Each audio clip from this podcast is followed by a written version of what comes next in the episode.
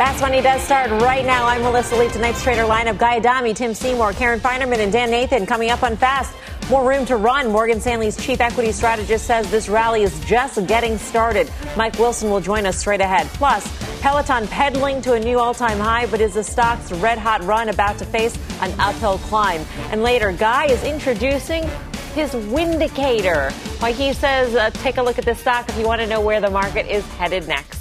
But we start off with another record close for the NASDAQ, led by, you guessed it, Big tech, Apple, Microsoft, Amazon, Facebook, all hitting record highs today. And here's an incredible stat. The five biggest companies in the S&P 500 now account for nearly a quarter of the index's total market capitalization. So how long can the leadership of these names last? And Tim, haters going to hate, but here we are at record levels. Yeah, and if you look at the, the Nasdaq 100 has outperformed the S&P by by 20% year to date, but by 13% since those March 18th lows. So we you know we talked about you know Amazon and and a couple maybe even Facebook were somewhat defensive here for for real reasons related to their core business, but some of the others um, have just been defensive because of the balance sheets, because of the size of the business, uh, and because these are companies that you know are going to be here tomorrow and have proven to be reasonably profitable. So um, that that's really the story. But uh, it, it is important that PMIs around the world over the last 24 hours were, were quite good. Um, you actually had a major recovery across Europe, and I think people are starting to see data points that matter. Um, all that really matters is the Federal Reserve, uh, and that suddenly investors don't seem to care about earnings in 2020 or 2021. And when you base on 2022, uh, you can start to get a normalized profile, but it's a long time to wait. Yeah, and Karen, that's what you've always said. You know, you got to follow the Fed when it comes to this market. Right, and I don't see that changing at all. And it, you know, Tim talked about Europe. I mean, they're they're you know have their own mini Fed going on, taking their buying program up to 1.35 trillion. So I think that, I mean, uh, you know, when you I look at these Fang stocks, I own a bunch of them. They are getting expensive. I don't have an alternative, though. That's the thing, right? What else are you going to do with the money? And sort of the mandate is to be long, but they're not cheap, but they're not crazy expensive either. I mean, Netflix I put in its own category and it has its own balance sheet, but Tim said, you know, the Facebook, the Alphabets, the Microsoft, the balance sheets are fantastic, and the growth is there. So, hanging on to them. So when I said haters going to hate at the top of the show, Dan is laughing because he knows uh-huh. I'm talking about him. Talking about? we're talking about Dan and, and, and, Guy. I mean, throw Guy into that camp too. But Dan, go, go ahead. Why, why, should you hate this rally still? Haven't we proven ourselves here? Mel, As Tim mentioned, economic data around the world is improving. We're reopening here in the United States. We, we seem to be inured to the wave of new cases. 5,000 new cases in Texas, by the way, a record high. Right. Well, I, I, mean, isn't that kind of the point? Every bear is kind of thrown in the towel. I told you a couple weeks ago, I, am just far less bearish. The day that the uh, Fed came in, when there was really no good reason to do so, but they said they were going to buy individual corporate bonds. They've made it very clear. Uh, you know, Karen and Tim just talked about it. They're going to do whatever it takes. Karen just said she has no alternative. So where is she going to go? She's going to continue to pile into the things that are, be, the, you know, the perceived winners of the pandemic, which is a really sad expression to say. But when you think about it, what did the pandemic do? It, it, it accelerated all these tech trends that we've already had. I guess the risk that I see right now as it relates to the stock market with this, we have a mega cap mania here, right? And then we have a, on the other side of this, as far as technology is concerned, we have a bit of a bubble in some one trick pony sort of situations, like if you want to call a Zoom that or whatever, where you're seeing the adoption of their products in a massive, massive scale. And talk about earnings, you know, Karen just said they're starting to, to, to basically value the stock market on 2022 earnings, getting back to the 2019 peak. Well, think about all the business that a lot of these companies have actually pulled forward on the bubble side, not the mania side. So the way I see it is, is that, you know, um, this is going to continue to be the trade until it's not. But I want to make one really important point. You know, we know mega cap tech has been this massive deflationary force. We have interest rates that are going to stay to zero. At some point, there's got to be some sort of correction that's going to be very, very uncomfortable because if you think about who is the market share that Zoom and Slack, they're taking away from the hospitality sector, from the transportation sector, you know, I mean, all this stuff. In the entertainment world, Spotify's rallied 30% in a week. Why? It's taking away from Broadway, from everything sports, everything that you would have done otherwise. So at some point, there has to be a bit of a reckoning for this sentiment. if there is a reckon, I mean, I, I, want to get to Guy, but but on the point of bubbles, I mean, bubbles are only a problem if it poses some sort of systemic risk to the market. I mean, I don't care about an individual bubble in a name like Zoom, and if Zoom pops and goes down, uh, isn't I mean, presumably it's because the other parts of the economy have actually picked up, and so there is a reopening trade, right? So people are off of Zoom and they're going to sports events and concerts and shopping and all that stuff. Not exactly. I mean, when you think, when you have pockets within the stock market that are very um, susceptible to valuation shocks. There's a lot of negative things that could happen, Mel, once those stocks start careening. That's what the 2000 um, NASDAQ bubble pop told us. I mean, that put technology in a recession, and it put it in a recession for years. So, I mean, I, I think it's very easy to be cavalier about this sort of thing. Oh, Zoom's only a $60 billion company trading at 40 times sales. That's kind of abnormal. I just heard Howard Marks from Oaktree on the closing bell say, okay, the S&P 500 trading at 20 times is far less than the 30 times it was trading at 20 years ago in the NASDAQ bubble, but there are plenty of bubbles within this stock market mania. Last but not least, Mr. Adami. Hi. Hi, Mel. So it's funny, my, my telephone, my Apple device has been blowing up. Somebody, a bunch of people texted me, they said, Tim looks like he just got off the set of the Lords of Flatbush with all the stuff in his hair. I don't see it. I'm sure Tim looks great. I'm just saying. Hey, look. And there's that it, other saying. Guy, if I didn't have this stuff in my hair, my hair would be taking up the entire screen. Well, if I didn't have the stuff in my hair, the, the hair would be taking up the entire screen. It looks screen. like he's so, like two inches two taller because haircut. of the hair. I'm not only the heckler president, I'm also a client. All right, hold on. Hold wow, on. nice right, back job, off, everybody. Englewood Cliffs. Back off. Yeah, that's one inch. That's better. Go ahead, Guy. Uh, sorry about that. And there's that saying that I learned when I was younger, many years ago. You know, don't hate the player, hate the game. And that's sort of where we are right now in terms of this rally. And, and I'll give you an example where there are bubbles. Apple, I think, just to name a stock, I think it's in close to 300 different ETFs. So you're talking about a stock that just gets dragged higher a lot of times on the back of all this uh, passive money investing that's flowing into these names. To me, that's somewhat problematic. Now, what we have said, and again, I'm not some raging apple bull, never been, been right, been wrong, but we said a few weeks ago when the stock started to break out, it's like, look, the run probably has some more room in it because volume wise, you weren't seeing huge volume in the name. Matter of fact, it was trading up on sort of mediocre volume at best. Today was the first day in a while that I've seen Apple, for example, trade north of average volume. I think average volume in Apple's been 39 million shares. It traded 52 million today that's something you should watch for sure. So, yeah, it's not necessarily that there are bubbles in, in the historic sense of the word, but I'll tell you, there's a bubble in complacency, and there's a bubble in the fact that everybody seems to think this market is impervious. They've been right. Last night, by the way, is a great example of you know one slip of the tongue, and the S&P's down 40 handles. Now, obviously, Mr. Navarro walked a lot of that back, but Go back and listen to what he said. Really listen to what he said. And I think there's a lot of truth to this U.S. China situation getting worse before it gets better. All right. Well, our next guest says Tech's record rally has more to uh, run. Let's bring in Mike Wilson, Chief U.S. Equity Strategist at Morgan Stanley. Mike, great to have you with us. Thanks, Melissa. Um, our panel splits down the middle in terms of uh, being on board with this rally and, and not being on board. So, what do you see bringing us higher at this point? Yeah, look, I mean, I think uh, obviously tech was the leader today. Um, you know, a couple weeks ago, it was the you know the big cyclical bet. You know, are we going to make this big rotation to value or not? And I guess what I see is that we're getting tremendous breadth uh, in the marketplace. Um, you know, a lot of folks, uh, most people like to kind of quote returns year to date, but you know, since we went into a recession, I think you have to kind of restart the clock. That's that's what I look at for leadership. So, what's been leading? Since the market lows on March 23rd. That was the recession low. And since that low, um, the order of outperformance is energy, consumer discretionary, then tech, materials, and industrials. And at the bottom of the barrel, it's staples, Hi, utilities, it's Karen healthcare. So it's basically a cyclical over defensive trade. And that's a very bullish signal. It's basically saying that we're in a new economic cycle, we're in a new bull market, and it's broad. Uh, and I think it's a, it's a constructive development. Is there anything wrong um, w- with the way the market's structured in that five of the companies, five tech companies, make up about a quarter of the market cap of the S&P 500? Because when you say it's broad, you're talking about the gains and not the weightings. in the market. But structurally, is should that be a concern? Guy was mentioning, um, you know, a lot of these big stocks are in a lot of different ETFs. And so they get dragged up. And then, you know, if we see any sort of dash for the exits, it's going to exacerbate that on the way down.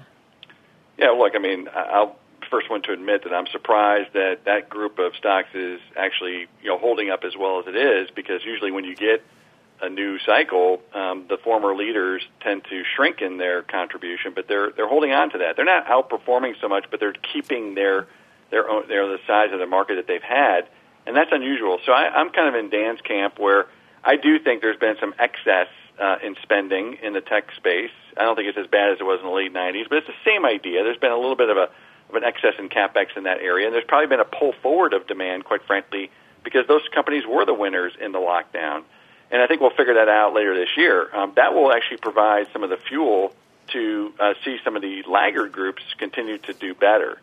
So I don't think it's so much that tech has to go down; it's that it's unlikely that that group is going to be the traditional cyclical outperformer that it's been because it never really had a cyclical downturn. It's it's been a beneficiary of the late cycle, and it's been a beneficiary of the early cycle because of the nature of this recession, and that's unusual. And there will be payback, in, in my view.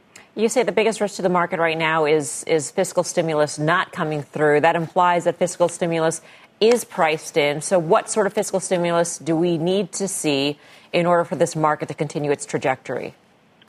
Well, that's right. I, I mean, I think a lot of folks are focused on the election now. Obviously, the virus still, maybe this trade situation, which, you know, as Guy pointed out, kind of you know caused a wobble last night. But for me, it's it's all about the extension of this fiscal package. If we don't get at least a trillion dollars, uh, which really means extending the PPP and the unemployment benefits through year end, you can forget about this rally altogether. I mean, you're going to probably have a double dip in the economy. Now, we think it will pass. Okay, so that's our base case. But there's you know there's always a risk that we snatch. Uh, uh, defeat from uh, or from the, from the jaws of victory, and and Congress is good at that. So I think that that's the risk that we got to focus on. And if we get that, we could be, you know, there's a chance we get surprised on the upside, that we actually get more than what we're expecting, which is about a trillion dollars.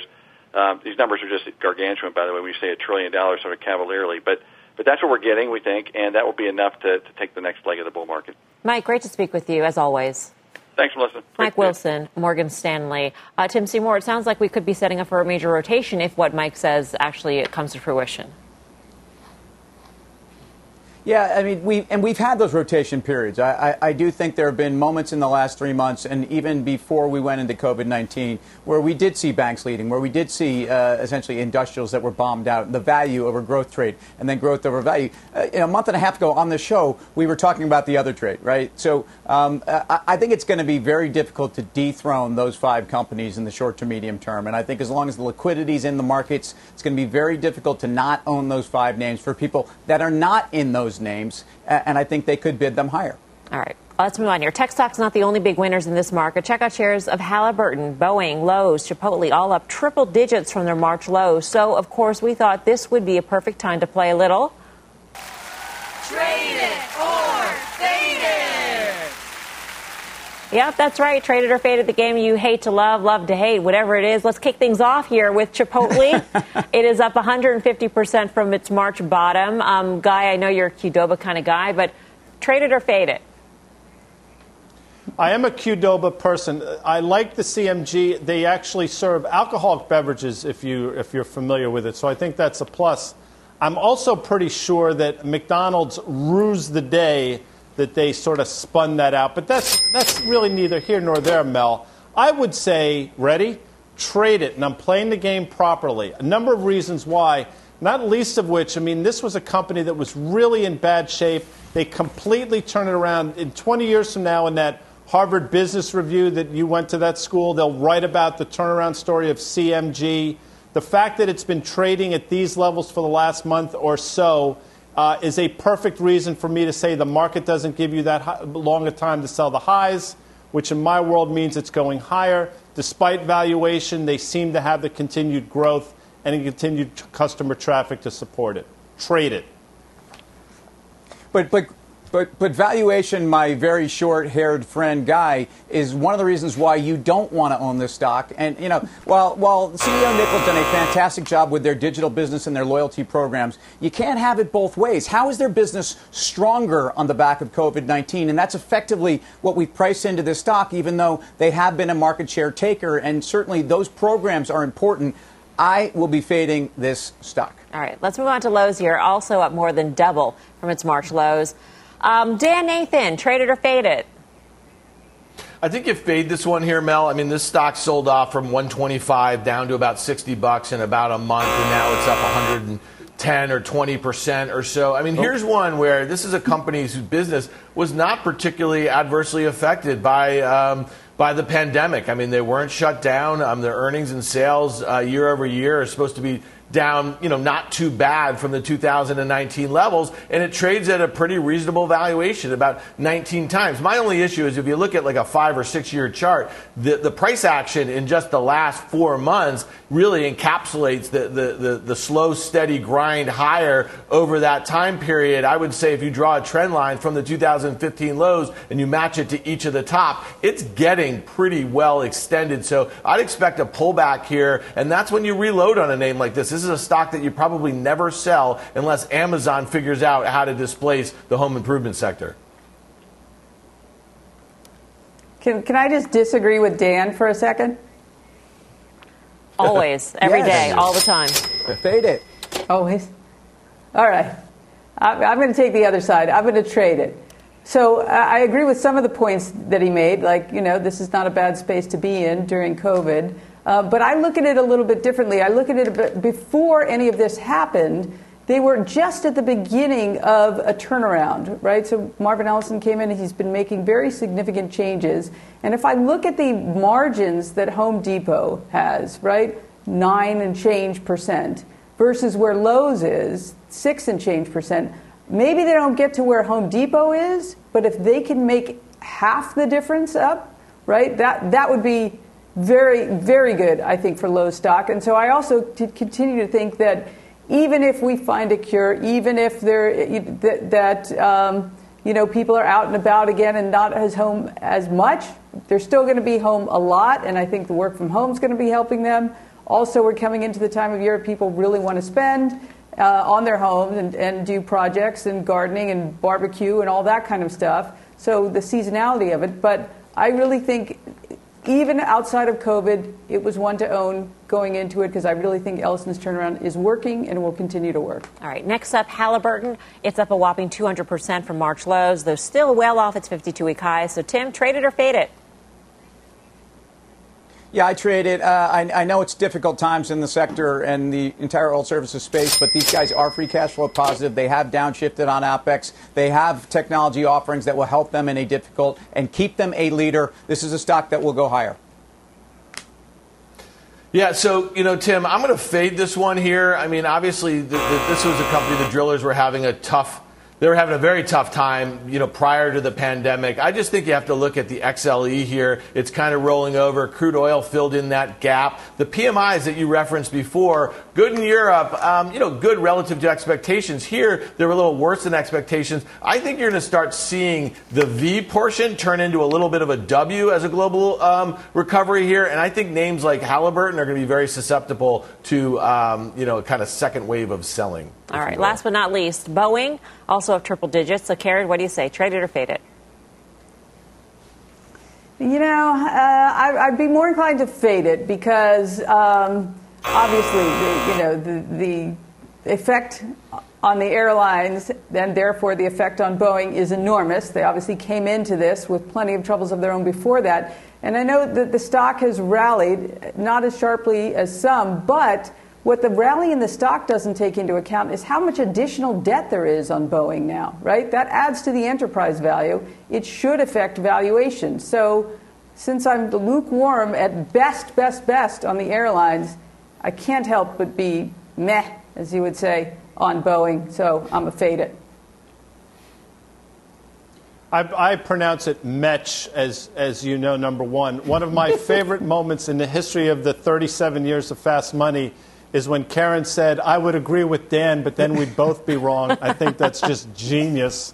Number two, and number three, uh, I'm, I'm, with Karen on this one. I think you're going to get a shot to buy this probably in the mid 160s. Let's call it 165. And lastly, my bonus point: How come everybody else got the little buzzers or ding? I didn't get my uh, my requisite ding ding Aww. when I said trade Chipotle, and that upsets no, you did. me. Yeah, you did. You, you, you got it. Be- you got it before you even said trade it. There's We're so inside oh, your mind. Sorry. We knew what was coming out of your lips. Oh, All right. Well played, guys. you all follow the rules. Still ahead on Fast Money, biotech breaking out today the double dose of vaccine headlines that sent the sector to record highs. And later, Guy unveils his Windicator, why he says to look to this stock if you want to know where the market is headed next. All that and more when Fast Money returns.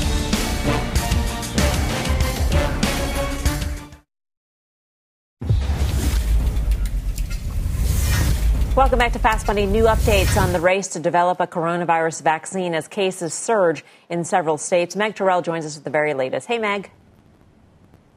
Hey, Melissa. Well, Sanofi providing an update on its plans today, uh, saying now that its program in partnership with GlaxoSmithKline could be in human clinical trials in September and potentially in a larger phase three efficacy study by the end of the year or early 2021. Now, that's still a few months behind where other companies are, but Sanofi CEO pointing out that their technology is one of the only ones that's proven in an approved vaccine already. They have a flu vaccine based on this technology. Separately, they also have a partnership with Translate Bio, and you can see that stock's up 47% today on an expanded partnership. They're going to work together on other vaccines too, not just the COVID vaccine, and that's an mRNA platform similar to Moderna's, and that's a little bit further behind the GlaxoSmithKline Sanofi vaccine. So Sanofi, they're having two different COVID uh, tracks ongoing. Meanwhile, the first efficacy trials in the United States, those 30,000 person trials, expected to start in July from Moderna and Pfizer.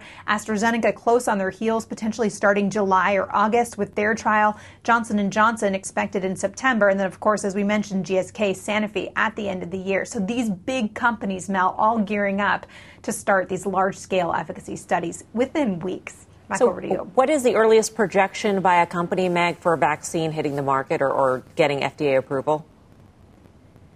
Well, we've seen from some companies like AstraZeneca that they think they could deliver this vaccine by October if things go well. Pfizer has made similar projections, but today Dr. Fauci was testifying on the Hill. He reiterated the end of 2020, early 2021 timeline for the earliest these vaccines could be ready. It's all going to depend upon the rate of infection uh, in these large scale effic- efficacy trials because the more infection there is, the faster they will prove that they work.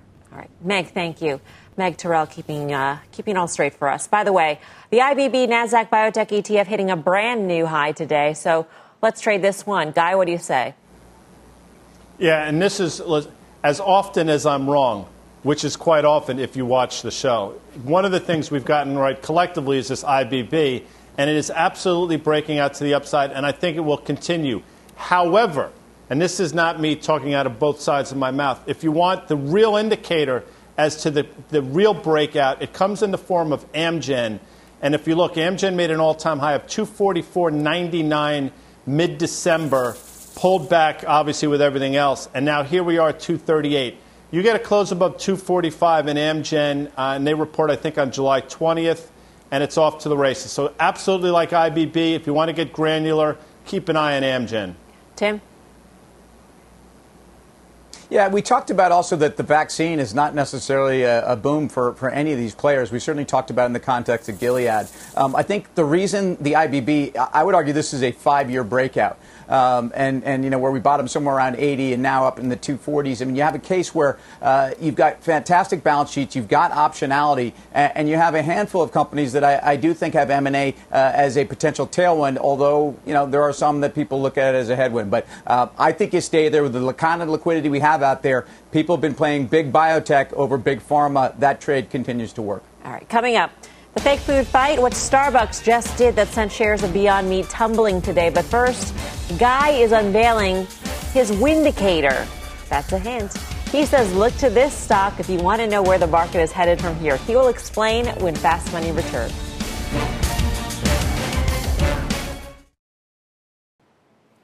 Welcome back to Fast Money. Wondering where we may be headed next? Well, Guy says there is one stock that could be a good Windication.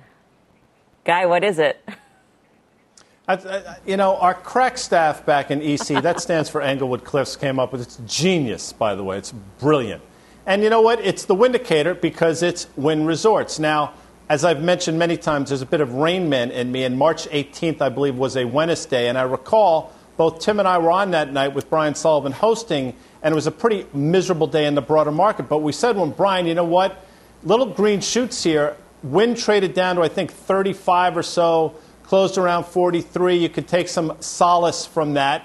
And on March uh, 20th, which was obviously Friday, we said the same thing look at Wynn in relation to the broader market. Well, my point there, and I'm making it because Wynn led the broader market by about a week, week and a half in terms of bottoming out and turning. Then we went on to say, as the stock continued to go higher, was this stock, and Tim says this all the time, less bad news is when you buy these things. It's getting less bad, which is, means the stock's going to rally more, and that's what happened. We actually said that you get a decent tape, this is a $100 name. Now, why do I mention it? Because go back about a week and a half or so. Wynn topped out at 109. Look at it today, it's 84. So I'm coming to the conclusion, just the way Wynn let us out in mid March, Wynn might be trying to tell us something now. I'm not suggesting to buy or sell Wynn. I'm just looking at Wynn as a potential indicator. And quite frankly, it's worked before. Why shouldn't it work again, Melissa? Back to you. If you could tell me the temperature on March 18th, then I would believe your Rain Man comment. I believe the temperature was 47 degrees Fahrenheit I, at okay. time of the show. All right. All right. So if you buy guys a Windicator, you're probably asking, where's Wynn headed from here, right? Legitimate question. Let's go off the chart to Todd Gordon of Ascent Wealth Partners. Todd, where do you see Wynn going? Hey guys, um, so as Guy mentioned, there's definitely a bullish development. If you look at the long-term chart at Wynn, there was a pair of 80% declines into Guy's 47 degree day. Um, it held support, it rallied, it's it's encouraging, but it's got a lot of wood to chop up around the 105. Generally, Guy said 109, so 105 has got a lot to prove. From a fundamental point of view, uh, we just don't see it. Uh, I don't think it's kind of helpful as a reopening economy stock. It's very susceptible to U.S. China relationships. Casino stocks like Wynn are heavily uh, influenced by the Chinese government. Um, there's a report that came out that gambling in Macau, I think, is seven times larger than Vegas. Two of the properties, uh, two of Wynn's are Vegas, three are Macau. So I don't know. I just got a lot of debt. Uh, it's going to make it vulnerable. And of course, its revenue would be susceptible to sort of looser regulations uh, for online gambling. I, I, think it's got something to prove still.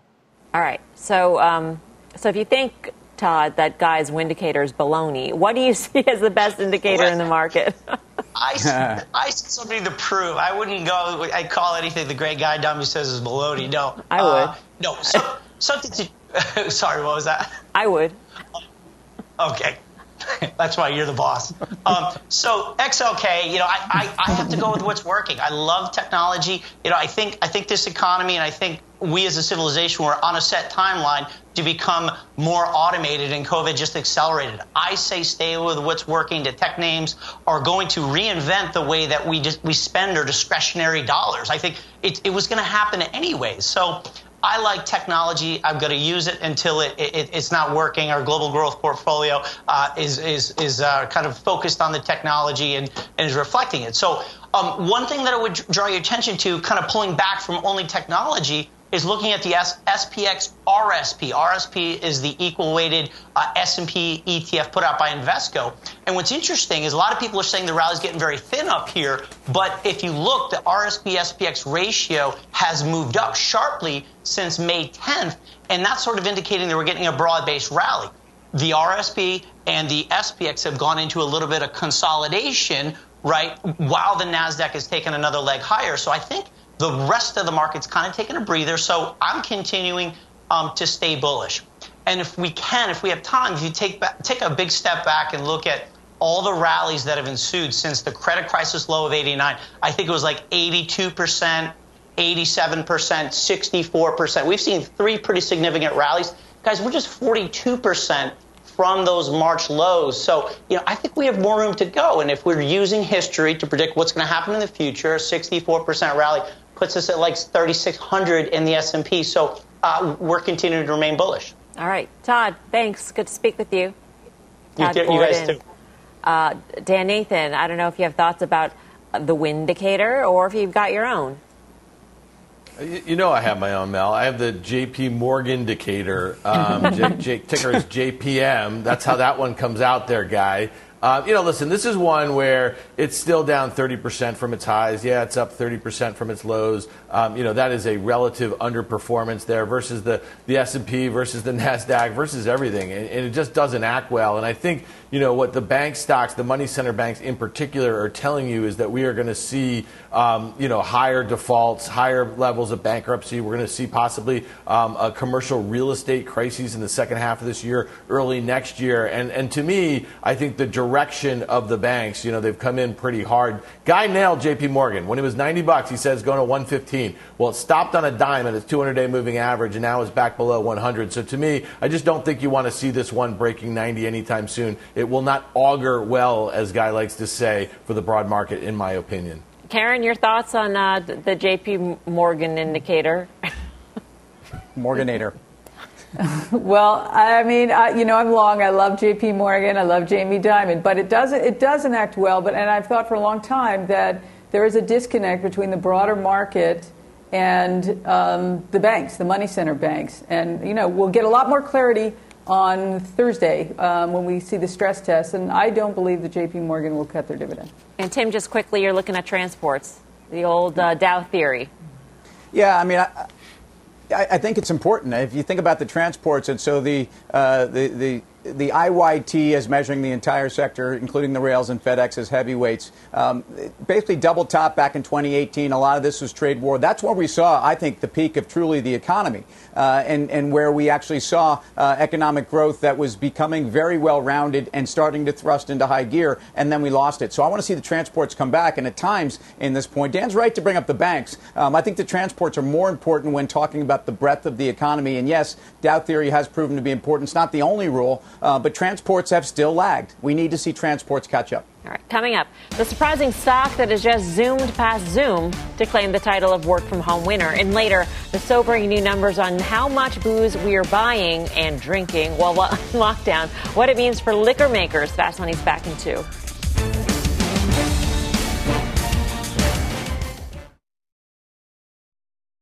It's not healthy to have people who are buying stocks for fun. And it reminds me of the people who were day trading in 1999 and declaring day trading, uh, you know, a can't miss strategy. That was legendary investor Howard Marks talking about the retail trading boom, and we're learning more about what the retail traders were trading today. Kate Rooney's got all the details. Hey, Kate. Hey, Melissa. Surprisingly, it's not Zoom or Peloton. Fastly is now one of the best performing stocks of the stay at home era, and it's a fan favorite among retail investors. Fastly shares hitting a 52 week high, up 4% on Tuesday, following last week's 36% surge. The stock has also spiked in popularity on trading app Robinhood. According to third party aggregator Robin Track, the number of clients holding the stock on Robinhood increased by 18%. Fastly's technology is used by Shopify, Spotify, and Slack, which are all seeing usage soar while people work from home. Melissa? Interesting name. Kate, thanks. Kate Rooney. From one red hot stay at home stock to another, Peloton, as Kate mentioned, hitting records today after Cowen increased its price target to a new street high of $70 a share. The exercise bike maker has more than doubled this quarter. So can it keep um, pedaling higher? Dan, you have a Peloton tread in, in your background, in fact. I do. I love it. I mean, listen, I had it before this thing. Obviously, if you're this fit, you need some tools, some pretty good tools to stay that way. And that's what I yeah, did pre pandemic. Right. I was kind of prescient, as some might say.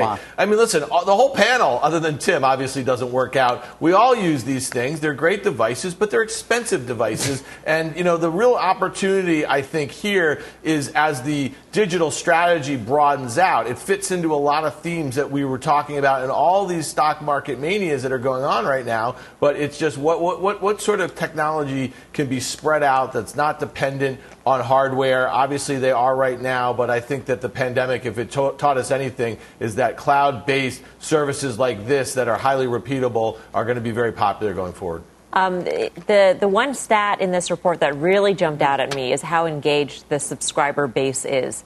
an average of 17.7 workouts per month. I mean, that's that's extraordinary, guy, and that just shows you that that people are not just this is not maybe not just a fad, but the more you're engaged with this, the more you're likely to hang on to this. 100%. And we've talked about this stock for quite some time. We've been bullish on this name. And now, you know, the analyst community seems to be piggybacking uh, the Fast Money Show, which is a smart thing to do. I'm on that bike. I'll get on that sucker later tonight. I'm engaged. My man Denis Morton. I've been on. I've been on the same ride ten times. One of his classic wait, wait. rock it, rides. I knew it. Go classic figure rock. that out. Is it a so, 30 yeah, or 45 minute? It's not just minute? a hardware company. People will say valuation is crazy. They're,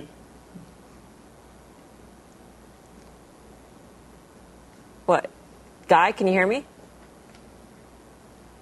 I- I think I, I lost his, I lost his connection. Well, everybody but Guy can hear me. America can hear me at least. Okay. Um, Karen, what, what did you make of this note? I know you're on that bike Yeah. every day pretty much too. I'm on the bike a lot. I, you know, I have more than one in the city, one here. I, I think it's, uh, I mean, it does capture you, right? But the question is for how long, right? What kind of churn that month? The bike itself is expensive, so it's a super, super expensive razor, and then the blades are not cheap either. Um, I wonder, though. Uh, I mean, at what point does valuation have to matter? And so I don't own the stock. I, I, I feel like this will be another one where I love the product, don't own the stock, and it you know trades like Beyond Meat or something like that. But the product is great. I understand the ecosystem. That argument makes sense to me. I just don't know what the right price to pay. And what happens when things open up in the summer and people are out more and they're like, ah, you know what? Maybe I won't use the bike as much. Maybe I'll leave it as sort of a hanger in my for my clothes, you know, in my bedroom, and then forget that I have it. Sort of. I don't know. We'll see the churn as it evolves. The fate of many a NordicTrack and Bowflex, I'm sure. All right, coming up, why options traders say it's a buyer's market for this hot housing play. We'll break down the action straight ahead. Plus, there's a new meatless sandwich on the market. Should you sink your teeth into this one, or will it leave you feeling queasy? We got that trade when Fast Money returns.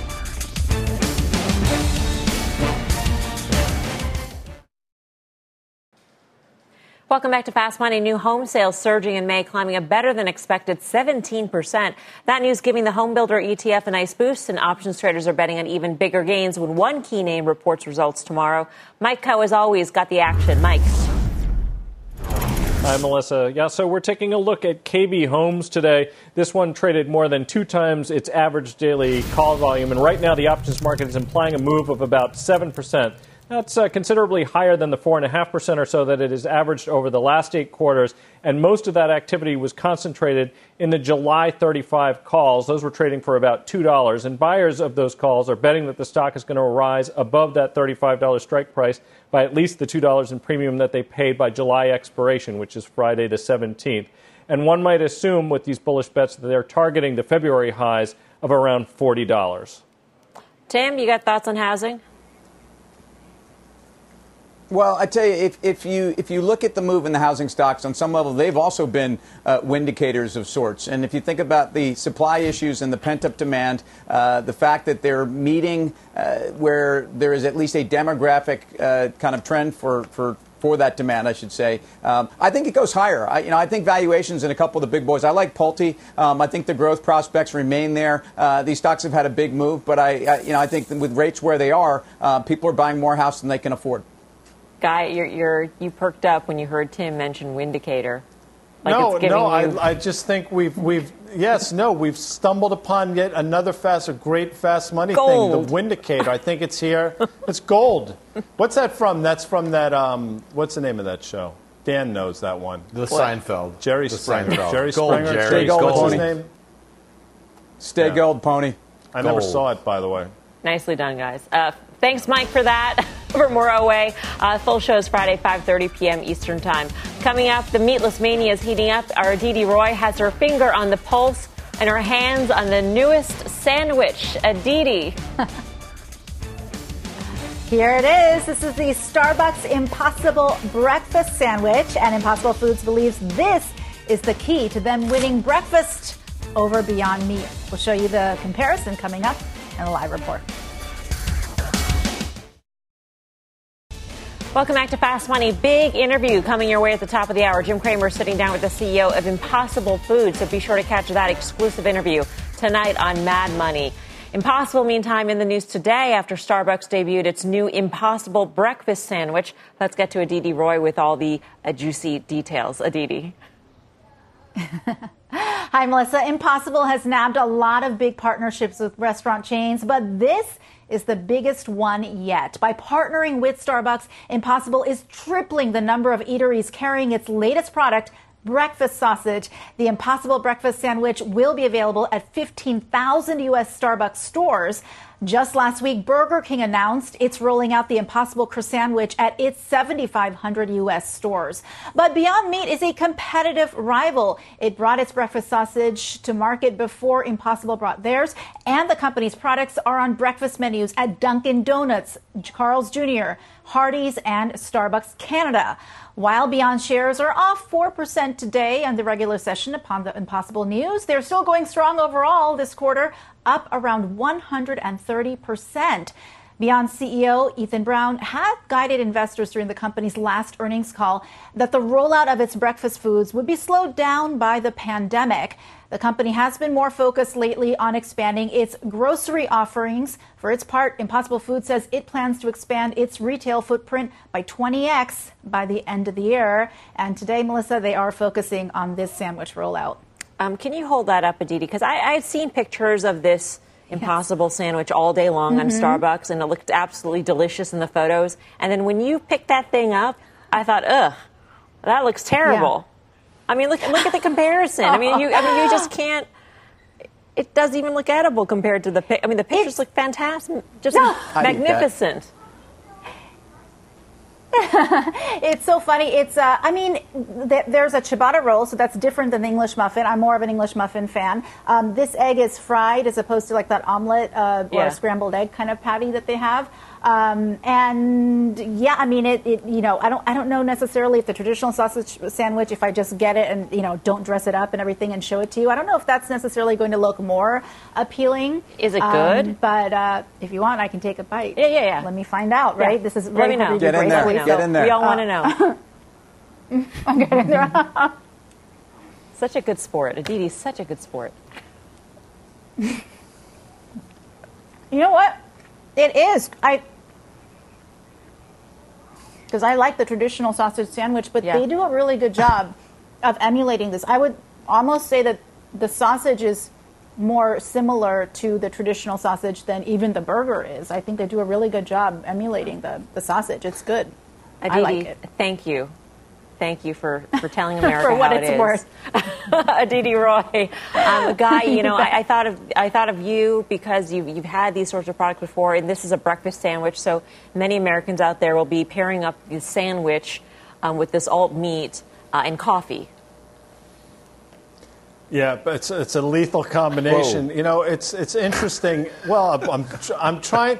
You know, one thing we try to do here on Fast Money is be honest, and I'm honest to a fault. And what I'll tell you, and Dan Nathan knows, there's a Starbucks uh, on the corner of 43rd and Broadway, and when Dan's on the show, I will often bring him iced coffees. Mm-hmm. I mention that because there's no water closet in that Starbucks, and if they're going to implement this sandwich my suggestion would be to have facilities for the patrons, if you know what I mean.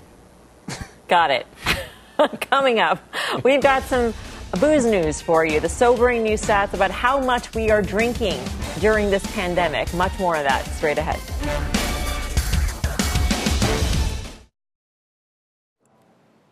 Welcome back to Fast Money. We've got some booze news. Turns out Americans are drinking less Yes, less during this pandemic. Check out the total alcohol sales this year versus last year. Researchers say while more Americans are buying alcohol to drink in home, it's not enough to offset lost sales at bars, restaurants, and sporting venues. Um, Tim, you're a bar owner. What's your take on this story? Yeah, I'm, I'm bumming, I can tell you. And, and I'm not sure how they're going to come back, how voracious they will be. There will be some. Um, and I think some of the trends, if you look overall, what trends were like in beer and wine sales, uh, there was contraction. There's been global consolidation. Constellation reports next week. Uh, they have actually been showing margin progression. They've also uh, spun off a couple brands, and I think it's it's probably the best of breed. Um, it's a name I'm long, and it's a name that I'll ride through. It's had a big rally off the bottom, but these are very interesting trends that are sorting themselves out. People are more health conscious. People are concerned about keeping their immunity system as high as possible. And, and then I think at some point, people just don't go out right? So when you're not going out, you're not consuming those unnecessary alcoholic beverages. Not that I've ever done that, but oh, that's never. what's going on. And we've never seen it either. Uh, time for the final trade. Let's go around the horn, No. Karen. Yes, mine is IEV. This is a European ETF, and I feel like you know they've got their own Fed action with the 1.3 trillion dollars from the ECB. So IE, IEV, I'm sorry, IEV is the Dan. for the Vanguard European ETF. Yeah, so in March, crude oil broke down below 40 and it just absolutely cratered. Carter Braxton Worth thinks you sell oil. That means to me you sell the XLE here also. Tim. Starbucks with or without the impossible. Guy. Chicken burrito, no beans, extra chicken, white rice, CMG. Thanks for watching Fast. See you back here tomorrow at 5 for more Fast. Meantime, Mad Money with Jim Cramer starts right now.